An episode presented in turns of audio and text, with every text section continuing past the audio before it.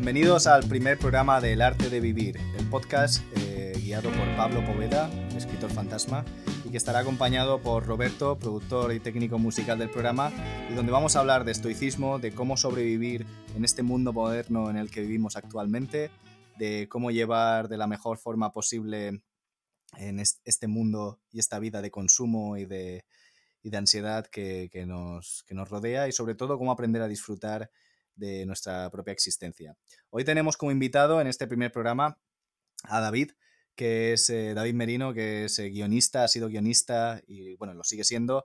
Eh, ha trabajado en televisión, ha estado siempre entre bastidores con actores y donde vamos a hablar de muchas cosas, pero también de la fama, del precio que tiene la fama, del contacto que ha tenido o lo que él ha experimentado con, con gente famosa y sobre todo cómo se lleva esto, ¿no? Cómo, cómo se ve y cómo se observa. Bienvenido David, bienvenido Roberto. Bienvenido. Hola, ¿qué tal? Eh, estamos, bueno, este es el primer programa, así que estamos un poco eh, nerviosos ¿no? por, por, grabar este primer episodio de El arte de vivir. Sobre todo vamos a tener una conversación informal durante unos 30-40 minutos en este espacio y donde queremos exponer un punto de vista diferente eh, a lo que normalmente nos cuentan en YouTube o todos esos gurús y mi intención es traer siempre a gente con vidas interesantes que nos van a aportar eh, otra forma de entender la vida. Bueno, David, eh, bienvenido al programa y... Muchas gracias. Ya he contado un poquito sobre lo que haces. Cuéntanos más, ¿a qué te dedicas? ¿Cuál es tu rol en, en esta sociedad? ¿Qué, ¿Qué, haces con tu vida? Bueno, he hecho. Dentro de la televisión he hecho roles muy diferentes. He escrito, he sido reportero. Ahora hago más de guionista, redactor en, en Salvados, que es un programa de, de la Sexta aquí en España. Es un programa en España porque también hay mucha gente que nos está escuchando al otro lado del charco, así que vamos a intentar explicar a veces cuando demos algunos detalles sobre lo que sobre el contexto el contexto español. Bueno, pues quien, quien para que la gente que no lo conozca que pueda que pueda buscar o que sepa situarse. Has trabajado en series de televisión como Águila Roja, uh -huh. SMS, Exacto. Ha sido presentador de Vice, el programa que hacían en Movistar Plus, que, era, que está conectado con la revista Vice, ¿no? Este que es, creo que es internacional. Eso es un. Ha sido. Era redactor y era reportero más que presentador. Bueno, pero parecía reportero en la pantalla, ¿no? Eh, haciendo los docu documentales y demás. Y también, eh, bueno, y ahora trabajas también en televisión, en un programa que es Salvados, que, que hace básicamente este programa, para quien no lo conozca. Bueno, es un programa que lleva muchos años, lleva 11 años en, en, en La Sexta, uno de los canales de, de, España, y son, podemos decir que documentales, porque formalmente son, son documentales de una hora sobre temas políticos, sociales, culturales, bueno, son documentales temáticos sobre diferentes... Donde aspectos. siempre hay gente famosa. No siempre, pero muchas veces, sobre todo políticos. Está, es un programa muy orientado a la política. Bueno, también eres músico y de hecho, ya que estamos aquí, eh, tú y Roberto sois músicos, compartís banda, ¿verdad? Así es. Pues Lala Love eh, You se llama la banda. Lala Love You y bueno, y lo que venga en el futuro. Exacto. Eh, David, yo tengo preparado y he decidido preparar una primera pregunta y bueno, tú eres el primer invitado y vas a caer en la trampa. Eh, una pregunta en estos tiempos modernos que corren, ¿no? Vamos a hablar también de, del amor. Y mi pregunta es, eh, ¿tú usas Tinder?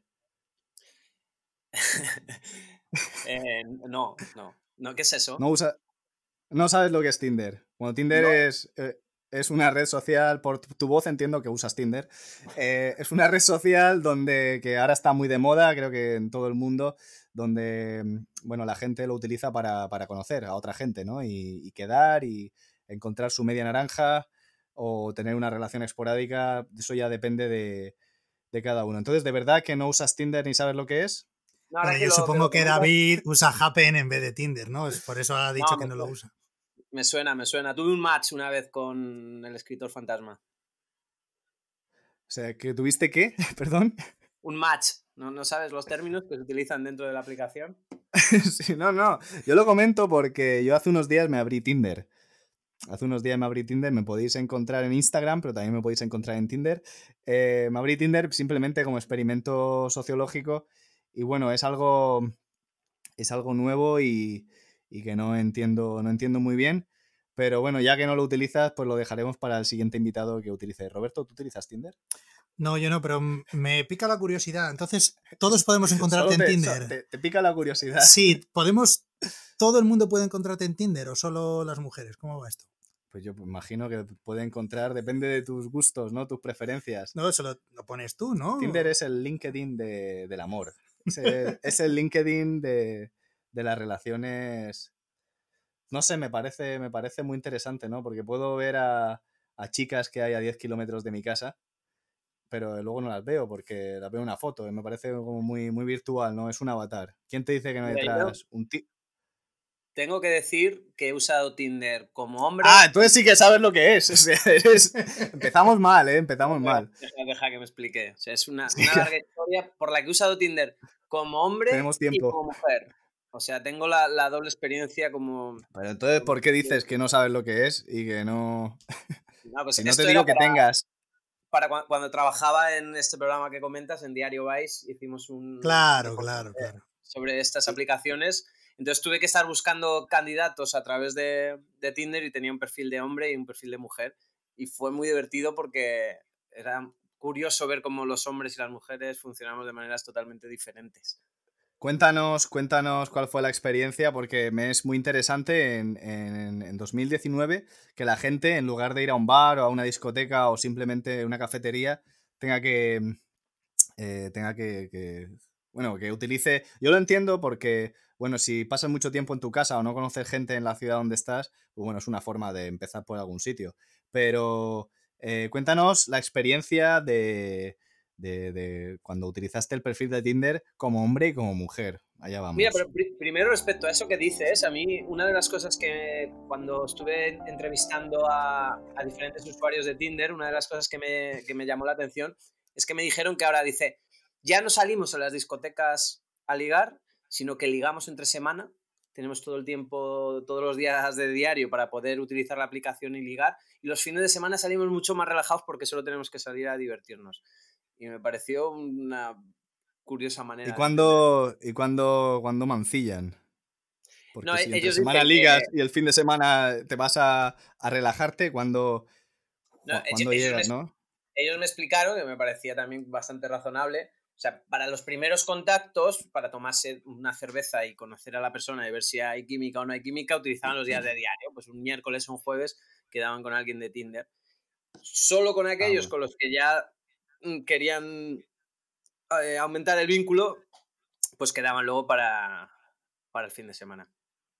Eh, ¿Cuál es el porcentaje? ¿Tienes alguna métrica de cuál es el porcentaje de que haya casos de éxito? O sea, que, al final eh, eso pase de ser una interacción virtual a, a, un contacto humano. Bueno, Pablo quiere saber las posibilidades que tiene. Quiero saber si tengo que invertir mucho tiempo o no en la aplicación. tengo muchos libros que escribir. Supongo al final es como, pues como se ha hecho siempre, la única diferencia es el medio, luego la habilidad que tú tengas para conectar o no y la, suerte que tengas para encontrar a, la persona con la que tengas esa conexión. Al final esto solo te da la oportunidad de hablar con alguien, luego a partir de ahí ya es, el, es la misma historia de siempre. Ya, pero es por escrito, ¿no? No hay, no hay bromas, todo se malinterpreta, ya sabemos cómo funciona todo esto del WhatsApp, los chats que se malinterpreta y es muy fácil eh, mandar a paseo a la otra persona. Bueno, también en una discoteca con, eh, con las luces mm, bajas y, con el sonido a tope, tampoco era el mejor sitio para hacer la primera interacción, pero se hacía. Después, si después de hablar, pero, pero tiempo, en Tinder tú no llevas eh, tres copas o cuatro copas, en la discoteca sí, ahí te importa menos. Sacas ese tercer ojo, ¿no? Ese lado, ese lado eh, pueril y ahí como que importa menos porque hay otros factores. Está el cansancio, está la adrenalina, el alcohol. En cambio en, Tinder, no sé, no, no, no me imagino a mí mismo bebiéndome media botella de vino antes de coger la aplicación. Que también, ah, mira, yo sí te imagino. Ah, tú sí que imaginas. Bien. lo, eso lo, como para imaginarte. lo tendré en cuenta. Bueno, pues eh, nada, seguiremos hablando en otro momento.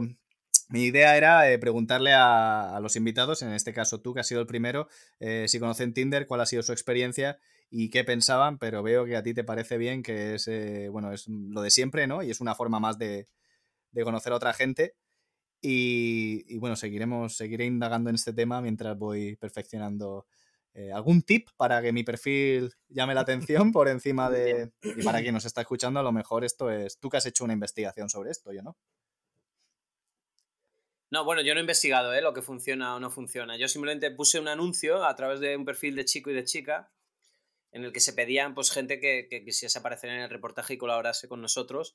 Y me, me resultaba curioso que de los chicos eh, casi el 100% eh, aceptaban el, digamos, el match y en cambio las chicas eran solo pues una cada, cada 50. Y mientras ellas mostraban como cierta curiosidad de, oye, este cartel, los chicos ni siquiera se habían detenido a, ni a ver la foto ni a, ni a leer el texto. Los chicos iban pasando así, veían un cartel y oh, me lo follo también. Y no, no, no, o sea que iba... Eso es lo que se llama hacer una metralleta, ¿no? El ir pasando todas las fotos, darle que sí a todo.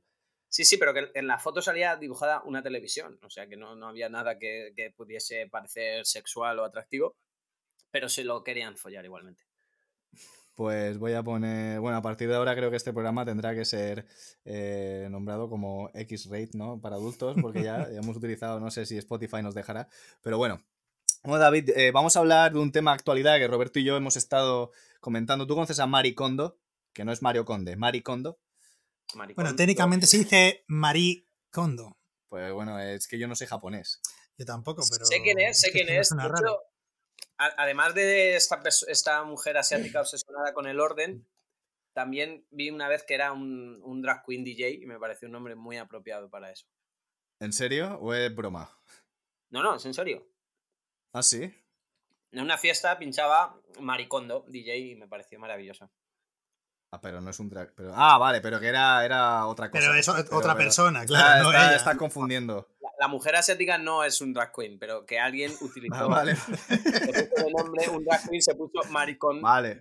como, como nombre de, de DJ. Me pareció ah, divertido. Te pareció muy original. Eh, ¿qué, ¿Eres una persona ordenada? ¿Qué piensas tú del minimalismo como forma de vida? Es que nosotros hemos visto el programa un poco por encima uh -huh. y, y eh, bueno, eh, queríamos ver la temporada entera, pero no llegamos ni a la mitad del primer capítulo porque nos pareció un, un tostón. Sí, yo creo que no, es más o menos la, la misma historia que otros eh, muchos programas eh, americanos que hablan, bueno, pues de si no es del orden como en este caso, es de cómo eh, decorar tu casa, de cómo eh, eh, organizar los espacios, pero nada del otro mundo, ¿no? A mí me, me resultó muy americano ahí, muy, muy americano, como programas como Forjado a Fuego, ¿no? o estos que van a, a, a comprar almacenes, ¿no? Que están llenos de, de basura, a ver si encuentran algo. Forjado a Fuego, ¿conoces David este programa, Forjado a Fuego? No, pero me, me, suena. Creo que de hecho me habéis hablado vosotros. Es de, de gente que hace fundiciones o algo así. Eh, bueno, yo soy un auténtico. Es que Robert es el fanático. auténtico fan de eh, Forjado a Fuego. Básicamente es una especie de Masterchef donde en vez de cocinar. Hacen cuchillos. Hacen cuchillos y espadas. pero, pero es una pasada de programa, ¿eh?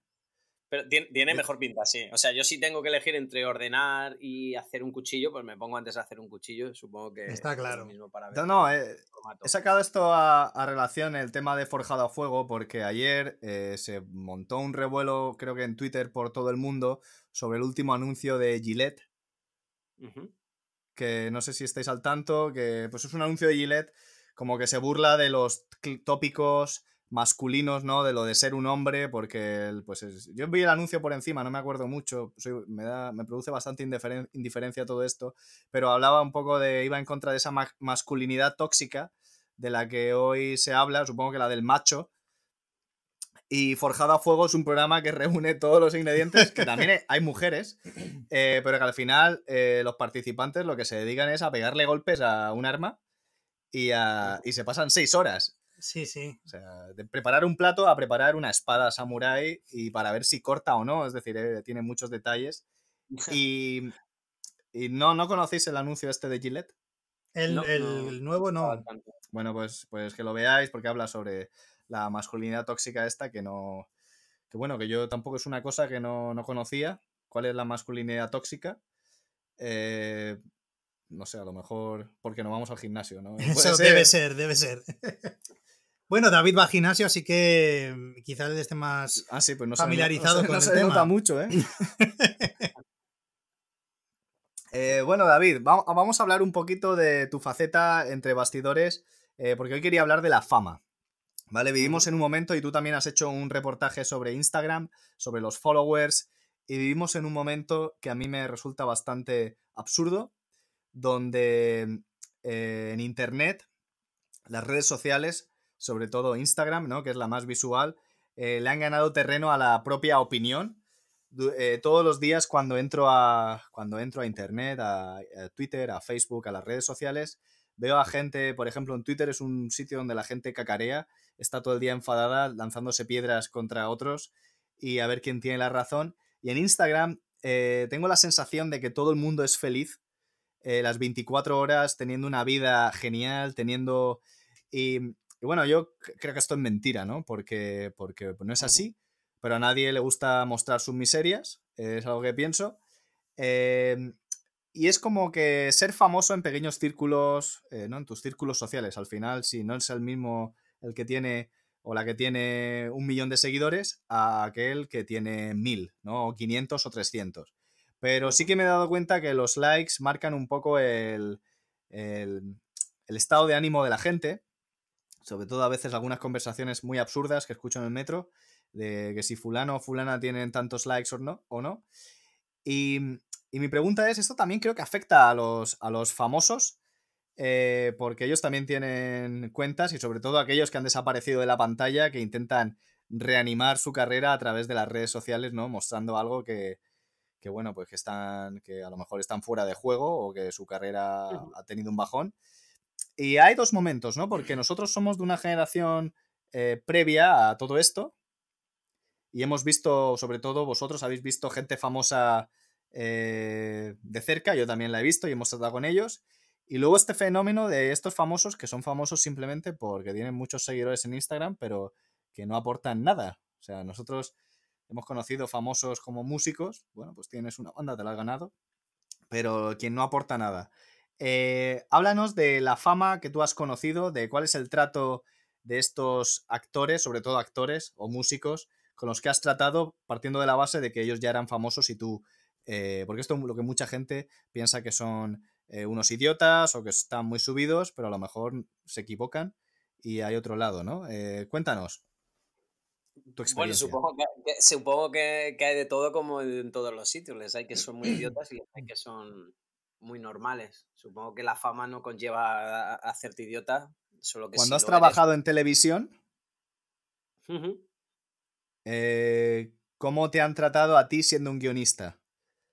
¿Cuál ha sido tu experiencia? No de alguien en concreto, ¿vale? Yo sé que has trabajado con Mario Casas, por ejemplo, y has trabajado también con otros actores de los cuales no recuerdo su nombre, eh, pero eh, sí que es verdad que en general, ¿cuál ha sido, cuál es la experiencia, el ambiente que se respira entre guionista, que es la persona que prepara lo que tiene que decir el, el reparto de actores, y el actor y su día a día, ¿no? Que entra, que sale. Porque normalmente lo que vemos en Hollywood es que tienen su caravana, que van. ¿no? Que es como aquí mando yo. Bueno, es curioso porque cuando yo, yo he hecho muchos años o varios años ficción y ahora hago no ficción y son, es televisión también, pero son dos cosas muy diferentes. Y en, la ficción los guionistas nos relacionamos muy poco con, con el equipo artístico. Nosotros no vamos a plató. ¿Por, qué? Bueno, no, porque el trabajo no lo requiere. Al final nosotros enviamos los guiones y en el, no necesitamos estar en el rodaje, porque a partir de allí, pues los directores se encargan de llevar el, guion y, grabarlo a su manera. Entonces la mayoría de los... ¿no tenéis, ¿No tenéis curiosidad por, no sé? Hombre, alguna vez por curiosidad puedes ir, pero no, no quiero decir que no forma parte de tu trabajo, entonces pues tú te desentiendes. Entonces la mayoría de, las, de, los actores o de las estrellas ni siquiera sabían de mi existencia ni me reconocían como guionista. Luego cuando alguna vez he hablado con algún actor y le he dicho, pues mira, yo soy tal, el trato siempre ha sido correcto. O sea, no, no, puedo contar ninguna sí. incómoda. Y no se han dirigido a ti para decir, oye, mira, a ver si en el próximo capítulo puedo hacer yo salir un poquito más o hacer algo especial. ¿Ah, sí? Sí, eso, bueno, eso me pasó una vez muy al principio, casi cuando... ¿Con quién? que escribí, que era una serie de, de adolescentes y había muchos adolescentes que tenían, bueno, hacían de adolescentes, pero justo en aquella época tenían mi vamos, edad. va- vamos a ver, eh, son, eran adolescentes que tenían tu edad, una serie que ha catapultado a la mayoría de los que están, estaban ahí, eh, ahora son estrellas famosas. Vamos a poner Sí, sí. nombres, o sea, Amaya La Salamanca. Sí, Sí, Mario bueno, Mario Casas. Casas, Era el ¿Y grupo de los chicos. eran Mario Casas, John González, el otro John Guillermo. González. No me acuerdo cómo se, cómo se apellidaba el otro chico, pero también hizo luego un montón de cosas. No sé ahora en qué estará. ¿Y quién te pidió que querías salir más? No, eso fue la primera fiesta de, que hicimos. Pues ellos, nada, pues me- no- no sé cómo surgió, pero ya me reconocieron como guionista o me presenté o, o hablamos. Y, Me bueno, ¿Te representaste a ti mismo? sí, y tenía algunos Lo, lo- problemas con lo tienen la gente, los guionistas. La- la pa- lo, lo pagaron conmigo y me dieron buena brasa. Pero también fue, eran un tono más o menos simpático. y si ahora los volvieras a ver, eh, ¿te saludarían? Mm, han pasado muchos años, no creo. Pero la gente no olvida a quién ca- catapultó a la fama. ¿A, a quién, no? ¿Quién No, no creo catapultó que a quién?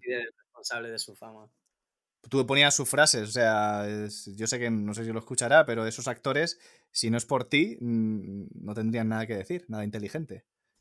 Bueno, pero no creo que me relacionen a mí con... Éramos muchos guionistas, supongo que, bueno, pues se acordarán de...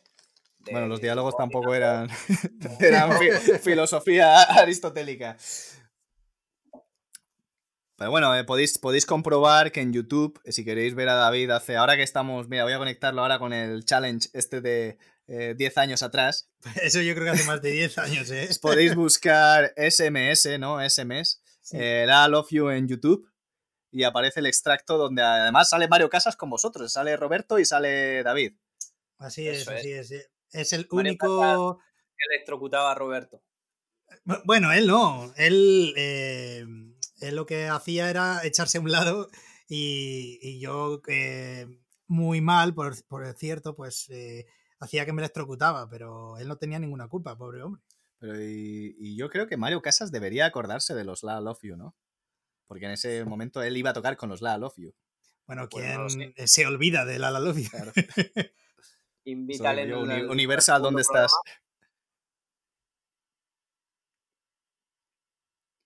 David, ¿estás ahí? Ah, sí, sí. Es que os he dejado de Sí, escuchar sí, por es un momento, ¿no? Decía que, que invites a Mario Es Casas que- para el podcast, podcast, perdón, y le preguntas que te lo cuente. Vale, pues mándamelo, mándame a Mario Casas. Eh, hemos tenido un pequeño problemilla de conexión. Bueno, no pasa nada, son cosas del directo. Bueno, vamos a, hemos hablado un poquito de con quiénes has trabajado. Eh, ¿Qué piensas tú? Bueno, ¿qué piensas tú también, Roberto? Vosotros habéis conocido a gente famosa de verdad, porque habéis contado un montón de historias, eh, gente que ahora está en la tele. Y, ¿y cuál ha sido vue- vuestra, vuestra experiencia? Es decir, ¿qué pensáis de la fama como tal? Ya que la habéis visto de cerca, porque la habéis visto de cerca. No la habéis tocado, pero la habéis visto de cerca. Sí, no la hemos llegado a tocar. La hemos visto ahí, cerquita, desde la barrera, pero ya está. Pero Tampoco- No sé, la gente que, mm, que hemos conocido, pues hay un poquito de todo. Los hay mm, bastante subiditos y los hay gente también muy humilde, ¿no? Muy cercana. Así que. Pero bueno, sí que es cierto que en algunos casos eh, se busca eh, el personaje, ¿no? Se busca eh, aparentar una cosa que realmente no es. ¿Por qué la creéis que la gente se comporta así? Se comporta como- Pues Pues con esa altivez de, de, de, bueno, soy famoso, no me molestes. ¿Porque salgo en la tele? Bueno, no, no creo que todos se comporten así. Supongo que precisamente los que se comportan así son los, los más inseguros, los que son menos famosos de lo que les gustaría y, y precisamente como reacción se, se comportan así. Los que son famosos, son muy famosos y llevan muchos, muchos años siendo famosos, yo creo que necesariamente lo viven con, con normalidad. Ya no, no, no son tan conscientes de la fama, simplemente es algo ya que forma, de su, forma parte de su vida y son como cualquier otra Tú has en- persona. Tú has entrevistado a gente como que ahora también son famosos, eh, como Z Tangana. Y, y bueno, en, eh, esto es un famoso actual que ha crecido a raíz de Internet no de, no de, no de la televisión, no del método tradicional, ¿no? De estas carreras de esfuerzo, consigue un papel y demás. Zetangana es un músico que, bueno, ahora mismo está en boca de, mucha gente, para bien y para mal. Eh, lo que su trabajo es, bueno, yo no lo juzgo, la verdad no, no me siento muy atraído, pero, pero es cierto que es famoso, tiene un montón de seguidores y, y tú has tratado con él, ¿cuál era su trato? Es decir, eh, ¿ya en ese, en ese, momento ya tenía cierta altivez o era un trato cercano y luego está la figura que quieres representar en las redes? ¿Cómo va eso? Eso justo iba a decir, no sé ¿eh? cómo será ahora. Cuando yo le entrevisté no, no, no, no, era lo famoso que es ahora. Pero ya usaba ese personaje de despota, pero lo usaba como, como personaje artístico, digamos. Él era una persona, un chaval normal y corriente, bastante espabilado, me daba a mí la sensación pero que usaba ese personaje de. Sí, que de, chulo para la sensación hemos vuelto a perder a, David.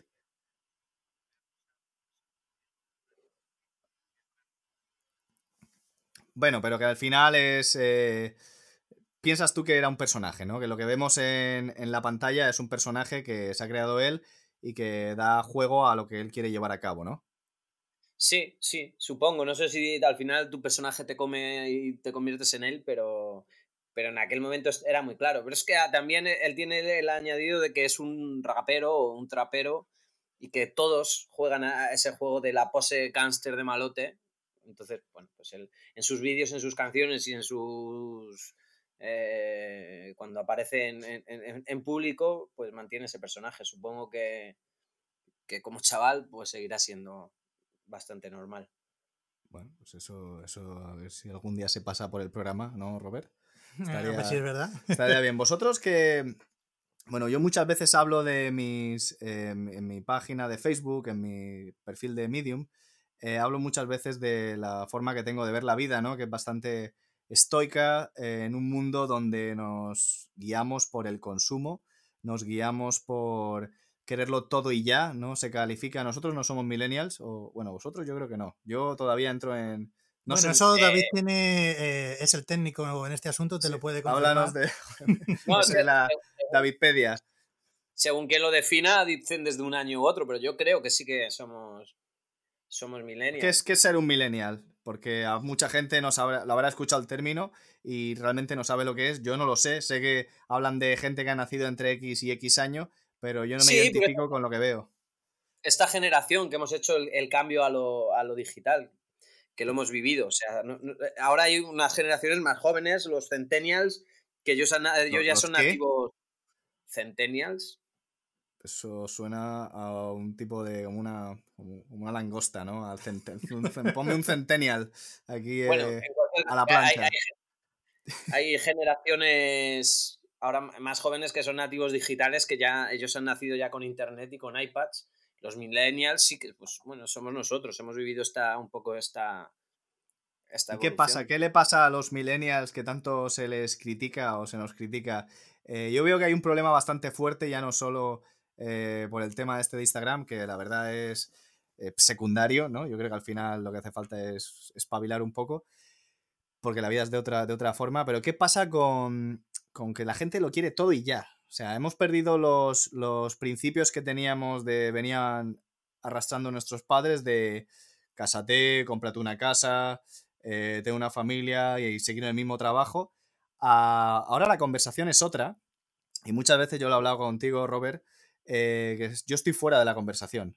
O sea, hace no mucho estaba hablando con un amigo mío que también es guionista y espero traer aquí algún día, eh, Enzo Vizcaíno, y le decía que estaba fuera de la conversación precisamente porque ni me interesa Netflix, eh, solo para ver el de Maricondo y comentarlo aquí, es lo único que hemos visto. Eh, no me interesa la música actual, sigo escuchando a Led Zeppelin, ¿no? De hace, de los años 70, y hay, escucho que toda la gente quiere viajar a miles de sitios, eh, bueno, esto hablaremos ahora después, porque vosotros habéis viajado cuando no estaba de moda viajar y encima habéis viajado a sitios que no estaban de moda cuando la gente no se atrevía a ir ahí porque era peligroso. Pero eso ahora lo contaremos. Em, a mí, por ejemplo, todo esto me aburre, no me interesa visitar sitios porque sí, porque lo visite todo el mundo, sino eh, viajo para porque tengo alguna inquietud o quiero conocer algo o quiero ilustrar alguna novela, pero sí que veo cierta tendencia en las conversaciones de que todo el mundo va al mismo sitio de que parece ser que hay que estar activo, eh, comer bien. Eh, ahora lo que antes era guay, ahora ya no es guay, ¿no? Como por ejemplo hacer una paleta en el McDonald's, una cosa así.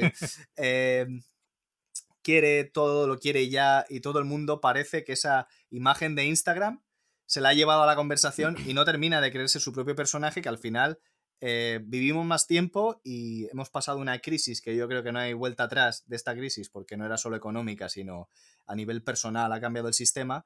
Em, vivimos un momento donde yo no sé si es que la gente no quiere aceptar cuál es la realidad y que las cosas llevan tiempo, hay que trabajarlas y creo que gracias a Internet es el mejor momento para vivir eh, de otra manera y hacer lo que realmente te gusta y, bueno, que hay muchas más posibilidades.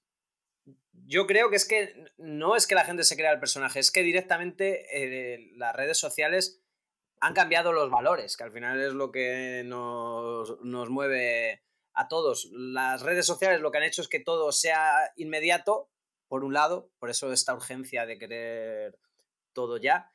Y lo segundo ha hecho que el valor de cada uno se demuestra más en, en, lo que se ve, en lo que muestras. Antes a lo mejor era más tener, las generaciones de más atrás, para, para mostrar eh, valor, para fardar, se querían comprar un cochazo, se querían comprar una casa, que es lo que hablaba, presumir de puesto de trabajo.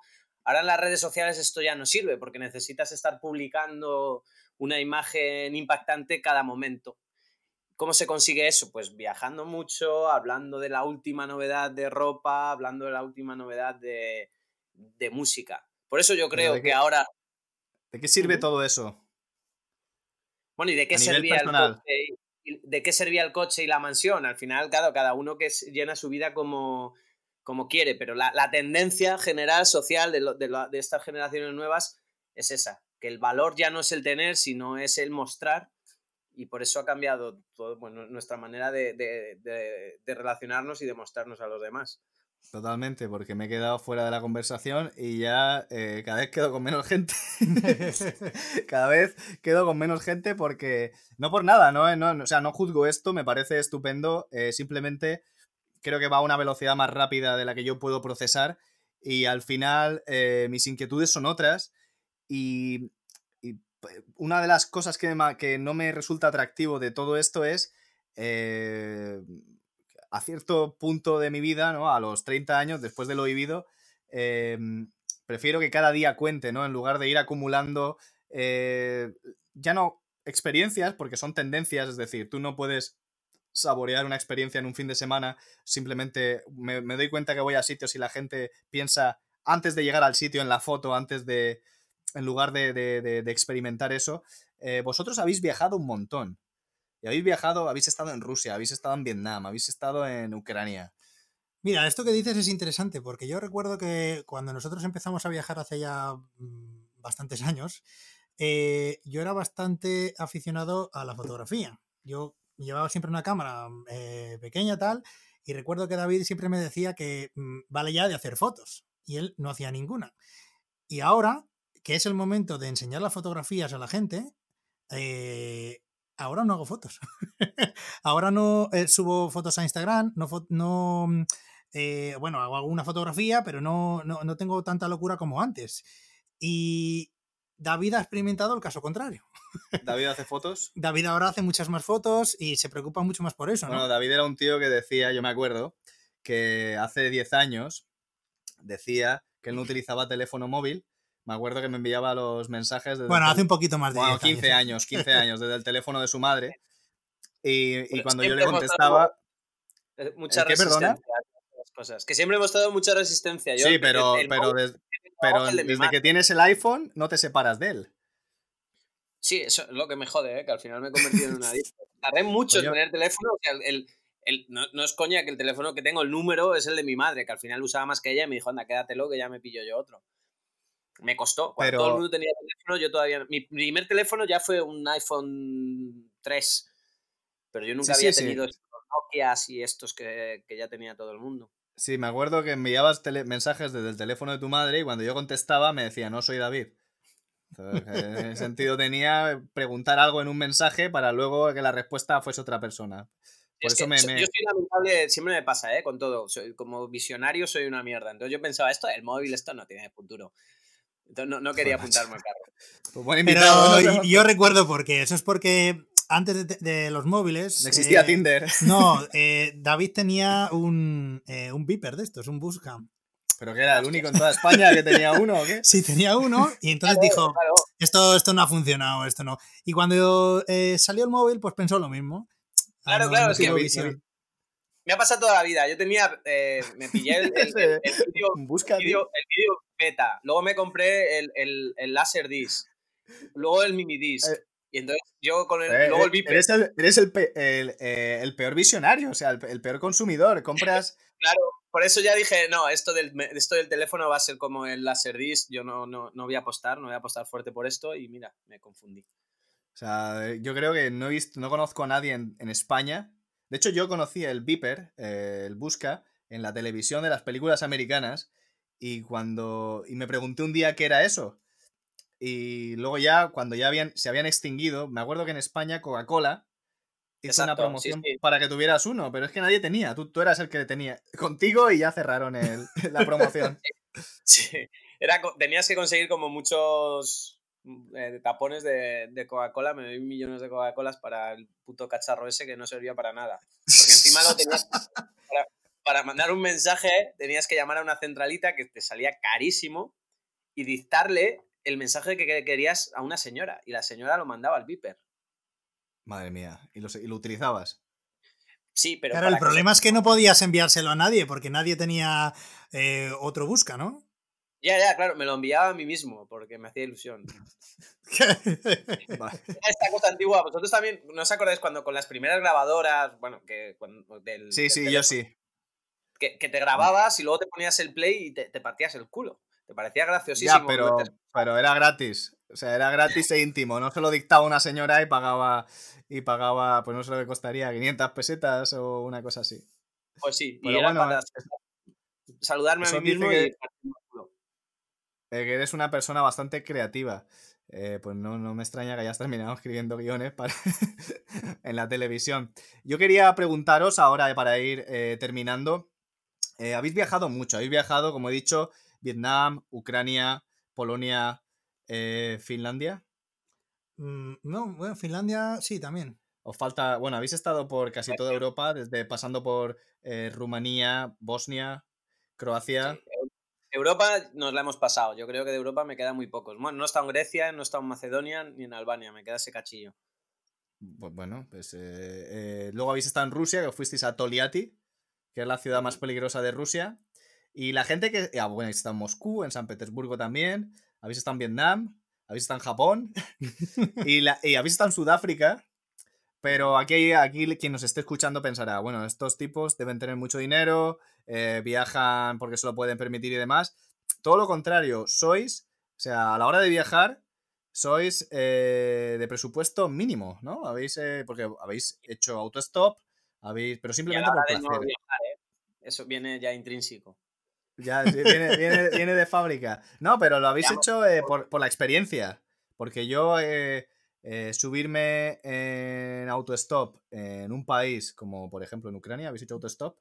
yo no, o sea, si encima teniendo todo en cirílico que no se entiende, y vosotros habéis tenido las, las agallas de meteros en el barro. Bueno, mira, esto surgió así. Nosotros íbamos a la estación estaba todo en otro idioma que no entendíamos y dijimos, pues igual es más fácil hacer autostop. Luego nos dimos cuenta, pues que, pues que no, que eso eh, tarda mucho tiempo hasta que te coge un coche y, y estábamos allí y al final, eh, pues los autobuses para hacer ocho horas en autobús era muy, muy poco dinero, ¿no?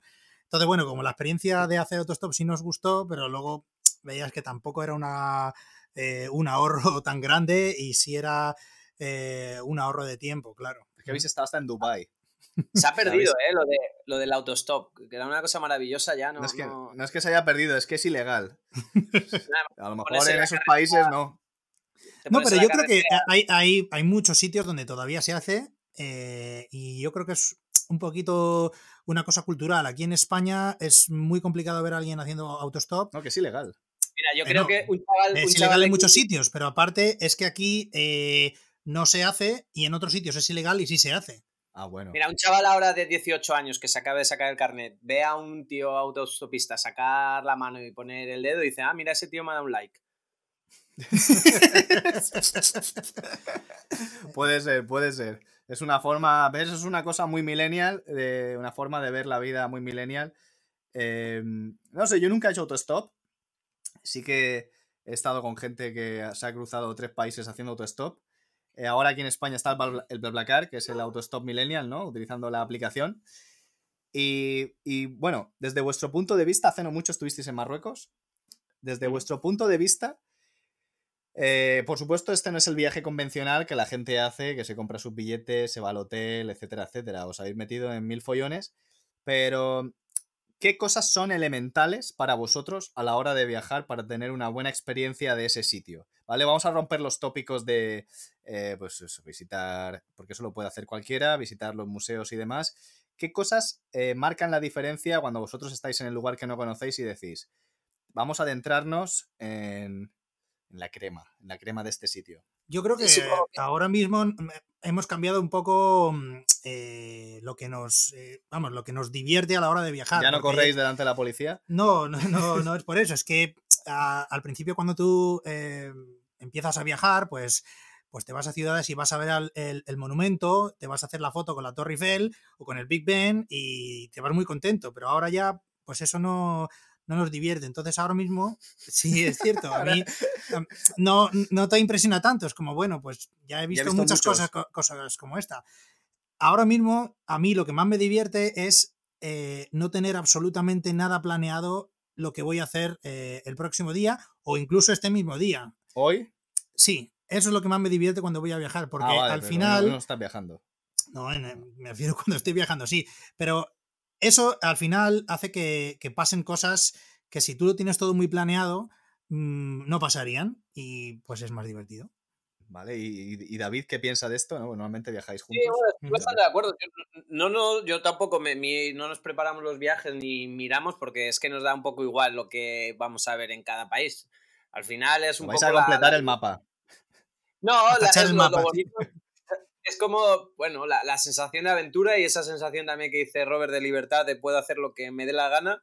Y sobre todo al final, es que también las mejores experiencias siempre nos las, las hemos tenido cuando podían, teníamos, nos relacionábamos con, con, la peña de allí, nos pasaban cosas con la peña de allí y, aventuras con la gente de, cada sitio. Entonces al final vamos a eso. Y nos da igual entonces entrar en una cafetería random de cualquier pueblo que, que cualquier otra cosa. Bueno, esa es, otra forma de ver. Eh, la verdad es, un punto de vista. Yo nunca tengo nada planeado cuando viajo. Eh, simplemente por, por, lo mismo. Nunca lo he tenido. Tengo bastante problemas a la hora de ubicarme en los sitios. Así que, aunque con Google Maps esto ha cambiado. Eh, y me he perdido bastantes veces en muchos sitios y he tenido experiencias maravillosas. Otras no tanto, pero nunca me ha pasado nada.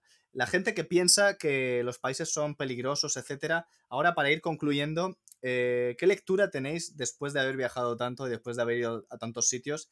¿Qué lectura tenéis de todo esto, de cómo veis el mundo? Porque imagino que esto sí que cambia tu forma de, entender el mundo, independientemente de las culturas. Eh, ¿Qué lectura sacáis de todo esto? ¿Cómo funciona el mundo? Mira, una vez que hicimos autostop por, por, eh, la zona, por Europa del Este, por varios países, nos pasó una cosa que era muy graciosa que era que todo el mundo íbamos pasando, empezamos en Polonia, fuimos a Ucrania, luego a Moldavia, Rumanía, Bulgaria, fuimos haciendo así una ruta. Y, todo el mundo estaban un poco como preocupados de, chavales, os van a matar, pero siempre pensaban que el país peligroso era el vecino. Entonces estábamos en Polonia y nos decían, hostia, aquí normal, todo bien, pero cuando lleguéis a Ucrania vais a flipar, ni se os ocurra ir, a, ir allí en autostop. En Ucrania igual. Aquí en Ucrania porque se está muy bien, que nunca pasa nada, pero es que cuando crucéis a Moldavia vais a flipar. Y bueno, pues al final la, realidad es que todo el mundo se portó súper bien con nosotros y nunca nos pasó nada. Sí, además yo creo que eh, cuando ves muchos sitios diferentes te das cuenta de que realmente todo es mucho más parecido de lo que parece, ¿no? Yo recuerdo cuando fuimos a Rusia que mm, era un pueblo bueno, una ciudad muy grande, pero eh, muy, muy lejos de cualquier otro eh, sitio grande o cerca y que mm, eh, pintaba muy peligroso. y realmente es uno de los sitios más tranquilos en los que hemos estado, ¿no? Eh, apariencia... Me inflaron a hostias, ¿no? no tengo ese, bueno, pero algo harías, algo harías. Sí, pero, pero, pero eso te ha pasado también aquí. A mí, ya, a mí Entonces, no es algo que, tenga que ver con el país, ¿no? A mí también me dieron en Polonia. Pero bueno, eso son otra, eso lo dejaremos para otro episodio, ¿no? Sí. Eso que, decías tú, Roberto, eh, es verdad. Cuando yo fui a Letonia, mi primer viaje a Riga, que son 3.500 kilómetros, ¿no? Desde, desde Alicante. Eh, tenía la sensación de que estaba tan lejos de casa que tenía un poco de miedo. Y recuerdo los primeros días cuando salía, que veía allí pues lo que había, que era diferente. Eh, tenía esa sensación. Un año más tarde, después de haber pasado un invierno a menos 25 grados y haber visto de todo, eh, me di cuenta de que, por supuesto, como tú dices, era un país muy tranquilo y muy seguro. Y, lo segundo, que si podía vivir allí, podía vivir en cualquier otro lado. Eh, sobre todo de Europa. Eh, la última experiencia que tuve fue en Dubai, que era un mundo nuevo para mí, porque es, eh, bueno, no, salía fuera de Europa y era ver algo diferente. Para ir concluyendo, voy a hacer una pregunta, a, pues ya con esto terminamos el programa de hoy, a ti, a David y a Roberto. Primero David, luego Roberto. Eh, tres cosas súper importantes para vosotros a la hora, ¿vale? Vamos a, quiero terminar con un poco de estoicismo y un poco de filosofía para entender la vida y qué tres cosas son básicas para vosotros a la hora de entender la vida, eh, vuestra visión. Por ejemplo, para mí es súper importante, una de las cosas que son pues, básica en mi forma de pensar es que eh, tienes que controlar tu interior para, y el exterior no te puede afectar. Es decir, mis problemas son míos y los tengo que resolver yo y lo que está afuera, pues son obstáculos o no, pero bueno, eh, al final lo que tengo que estar es contento conmigo a la hora de irme a dormir, ¿no? Y no le echo la culpa a nadie, ni al sistema, ni a mis padres, ni a nadie.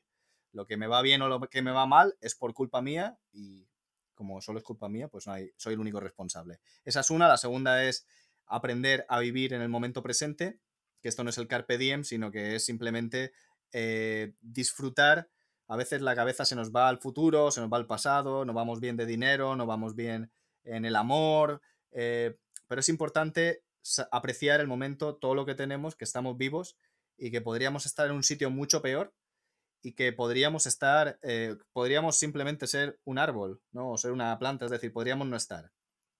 Y luego la tercera es eh, desarrollar la paciencia y no juzgar, es decir, porque otras cosas vayan a otra velocidad, no significa que tengan que ir a esa misma velocidad para mí. Debo ser paciente en todo lo que hago y sobre todo no juzgar eh, que otras personas pues tengan lo que es, éxito o que les vaya mejor o peor en una... O sea, no lo juzgo porque no entiendo esa situación y más que ser empático simplemente es no juzgar. Esos son mis tres pilares que me ayudan un poco a, a mantenerme a diario. David, ¿sigues ahí? Sí. Bueno, ¿cuáles son tus tres claves para entender este mundo moderno y para cerrar este primer episodio, episodio del arte de vivir. Joder, macho, qué difícil. Tú esto te lo traías preparado ya de antes. Esto no lo has improvisado. No, no, esto lo he improvisado. Esto lo he improvisado porque. Pues, pues bueno, mira, pues ¿sabes? Recuperando los tuyos, bueno, hay, algunas cosas en las que coincidimos, en otras no. Por ejemplo, creo que las cosas que, que, con esfuerzo se consiguen muchas cosas, pero no creo que, todo dependa de uno mismo. Creo que, las circunstancias no, no, no he dicho que dependas, he dicho que, no puedes culpar a otros. Bueno, pero a, veces sí, aunque sea para bien. Yo, por ejemplo, creo que yo me intento esforzar para conseguir las cosas que tengo, pero también soy consciente de que la mayoría de las cosas que tengo es porque soy muy afortunada y me han venido dadas, por donde he nacido, por la familia, las circunstancias y... Eso, se llama gratitud, no... La suerte. Pero también, pero también al revés, ¿eh? Bueno, pues hay, otras veces que hay cosas que a las que no puedo aspirar y veo a otro pijo cabrón que... ya está jugando. que lo ha tenido mucho más fácil que yo y entonces no, no, no, no ha dependido de él, ¿eh? también ha sido... Bueno, ese, ese, es tu problema, él tendrá otros. Que le han venido dadas. Eh, ¿Cuál era tu segundo pilar? Yo voy a, me voy a meter con los tuyos, ese es mío y... Eh, ya lo has criticado, ¿no? El primero era, eh, uno era ser, ser presente y estar presente, el segundo era el, no culpar a otros y el tercero era ser paciente. Ah, vale, pues, o sea, he culpado a otros, me falta la paciencia. Bueno, Eh, sí, bueno, me, gustaría tenerla. O sea, sí que me parece que es un, buen pilar que se puede tener en, la vida. Lo que has dicho tú antes, sobre todo porque, se nos, porque el, mundo, vivimos en este mundo de la inmediatez y se, nos, cuesta cada vez más tener paciencia. A mí cada vez me cuesta, me cuesta más, pero me gustaría contagiarme de tu pilar. Pues nada, todo tuyo. No es mío, ¿eh? Se lo he copiado a Seneca. Eh, Roberto, ¿cuáles son tus tres pilares para concluir este episodio, primer episodio del arte de vivir? Bueno, la verdad es que mm, cualquier frase que diga ahora mismo me, suena a un eh, a uno de estos eh, memes que hay en frases de Instagram de, no sé, por ejemplo, eh, vivir el presente y todo esto, ¿no? Estoy de acuerdo. Ama, la vida, ama la vida. Ama la vida, sí, no. No eres yo, soy tú. Esa es la mejor frase para, cortar con alguien. No eres yo, soy tú. Eso es.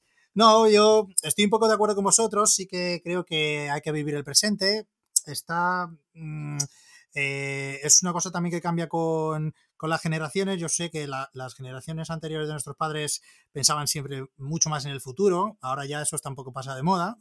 Y bueno, yo creo que eh, hay que vivir un poco eh, el presente y hacer lo que, lo que te gusta y apetece en este momento por supuesto, las necesidades de cada uno, pues, o las mm, dificultades que tenga cada uno, pero sí que tienes que motivarte por lo que te, eh, apasiona, lo, que, te, apasiona, y ya está, ¿no? Eh, luego otra cosa. Mm, eh, bueno, muchas cosas, ¿no? Otra cosa es que em, yo tengo algunos defectos, como es la vagancia. eres, un perezoso. Soy un poco perezoso y entonces muchas cosas pues eh, que me gustaría hacer no las hago pues, por diferentes problemas. Pero bueno, eso es una cosa que me gustaría... O por uno, que es la pereza. ¿Eh? Eh, bueno, hay más problemas en mi vida, no es la pereza. Tengo muchos más. La gula. La gula también, por ejemplo, ¿no? no, y por ejemplo, otra cosa, saber Mm, no sé, saber decir que no a muchas cosas que, son negativas para ti, por ejemplo. Es, e, importante decir que no y, y bueno, y, y aparte... Eso te ha gustado, ¿no? No, no, porque, es, porque hay mucha gente que no sabe decir que no por el miedo de ofender a otras personas, pero eh, yo siempre lo digo, al final, cuando te vas a dormir, nos llevamos nuestros propios demonios a la cama. Entonces, eh, no quiero dar una, una puntilla de ser egoísta, pero es cierto que si nosotros no nos ponemos a nosotros primero por encima de los demás, es imposible que estemos al 100% con el resto. Entonces, eh, por supuesto hay que ser solidario, hay que, hay que ayudar al otro, pero siempre hay que hacerlo desde el corazón y no porque hay que hacerlo, porque cuando haces algo, porque esperas de la otra persona es cuando te llevas el chasco y te sientes mal. Tienes que hacerlo porque quieres. Y si no eres capaz de ayudar a otra persona, es que esto me, me ha pasado a mí. O sea, cuando la gente pide, en la calle, em, pues te pide dinero, te pide un cigarro, te pide lo que sea. Eh, la gente se siente mal, ¿no? Se siente incómoda porque te están pidiendo y, entonces tienes ese, esa necesidad de le doy, no le doy, si no le doy me siento mal y si le doy me siento mal. Bueno, a ver, creo que tiene el mismo derecho el que pide como el que da, no dar. Entonces, si realmente das, es porque te apetece, porque lo sientes y si no das, pues no es ese momento. La otra persona pide, está en su derecho, igual que yo no pido, ¿no? Es decir, es estar en consonancia con tus principios y si no eres capaz de hacer algo, lo haces porque te lo dicen tus padres o tus amigos o el entorno, pero te sientes mal cuando lo haces, como estudiar lo que no quieres o trabajar donde no quieres o tener una vida que no quieres, creo que es importante plantarte, ser, estar en consonancia contigo y después ahí ya tomar tus decisiones, porque ahí te sientes liberado, te sientes, te sientes como yo, liberado. Sí, también vivir en paz contigo mismo, ¿no? no, esa, no era eso el resumen. No, sí. Quiero decir, lo que tú dices, ¿no? Si tú hablas de... Mm, eh, si te arrepientes de cosas del pasado y, y, no consigues superar esas cosas, pues al final nunca vas a disfrutar de lo que te venga, ¿no? Entonces... Y elimina a esas personas en Facebook que están todo el día de mal humor, están todo el día de mal humor, aunque sean de tu familia, elimínalas porque no puedes empezar el día con la cabeza llena de porquería tóxica. Estoy de acuerdo. Eh, David, ¿algo que añadir antes de terminar este primer episodio del arte de vivir? No, esto, me, siempre me inquieta mucho lo de las personas tóxicas, porque siempre todo el mundo habla de voy a eliminar las personas tóxicas de mi vida. Entonces, es como lo de los malos de las pelis. Los que son los tóxicos, ¿son conscientes de que ellos son tóxicos o también piensan en que, son tóxicos los demás? Eh, no lo sé. pero podríamos hablar de eso en otro programa. No lo sé, no lo sé. Había un bestseller que era como elimina a las personas tóxicas de tu vida. Y a mí me daba mucho miedo eh, pillarme el libro y empezar a leer y darme cuenta de que el tóxico era yo. Tenía como pavor a que, a, a que se diese esa situación. Bueno, ¿Te eso- lo llegaste a leer o no? no. No, no, no, no quise saber si yo era el tóxico. Eh, pero bueno, eso a lo mejor es fácil darte cuenta. Mira, a ver, cu- cuenta cuántos amigos en Facebook tienes cada mes y si ves que el número va bajando es que eres uno de ellos, ¿no? Es... No, pero no, no publico, pero la gente por la calle cada vez me habla menos, así que supongo que sí. Bueno, pero porque están mirando la pantalla. Bueno, pues chicos, muchas gracias. David, esperemos que vuelvas por aquí por, porque eso significará que el podcast tiene vida. Eh, Robert, a ti sí que te, sí A que te vamos a ver por porque vas a estar aquí. Y David, eh, suerte en todo lo que hagas. Gracias por haber estado aquí. Y nada, eh, gracias por haber colaborado en el primer episodio del Arte de Vivir. Eh, a los demás nos vemos en el próximo episodio sintonizando este podcast. Muchas gracias. Vosotros, Una abrazada. Un abrazo. abrazo.